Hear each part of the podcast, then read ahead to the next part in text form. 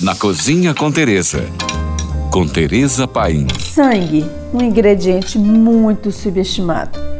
Todo ingrediente tem sua particularidade, mas o sangue é sempre visto como resíduo das carnes e é com certeza o menos valorizado de todos. Seu sabor marcante é ideal para combinar com temperos e ervas fortes. E nisso a nossa Bahia larga na frente com o nosso queridinho sarapatel, uma comida tão marcante do tipo que há quem ame e há quem não queira nem experimentar.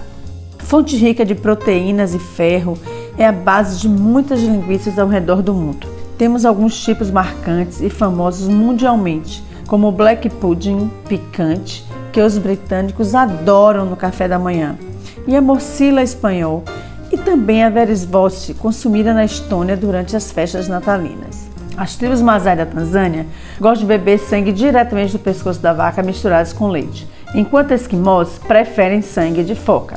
Na Ásia, por tradição, o sangue consumido é de pato ou de porco, fatiado feito um tofu, isso lá na China.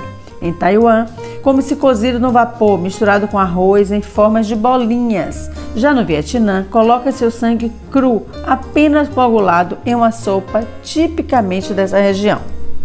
Partindo para a Europa, os poloneses combinam sangue e carne de pato com especiarias, frutas secas, vinagres para fazer a sua tradicional quesarina. Já os italianos misturam sangue em um pudim de chocolate aromatizado com canela. Muitos povos usam sangue para engrossar caldos e molhos, e aí entra a nossa galinha de molho pardo, também conhecida como galinha de cabidela.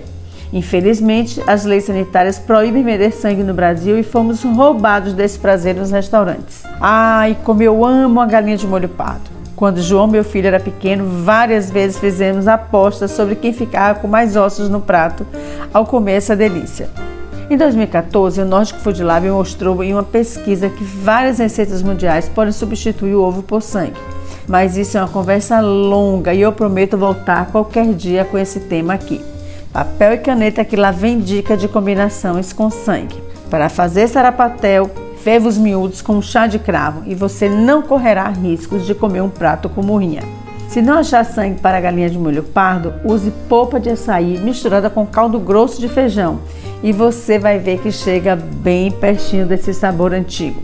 Se for fazer doces com sangue, combine com cravo e canela, laranja, noz moscada, café ou chocolate. E claro, sempre bastante açúcar. Por hoje é só, mais dicas me siga no Instagram, arroba Tereza Paim, ou se você tem alguma pergunta, mande para nós. Fique agora com nossa deliciosa programação GFM.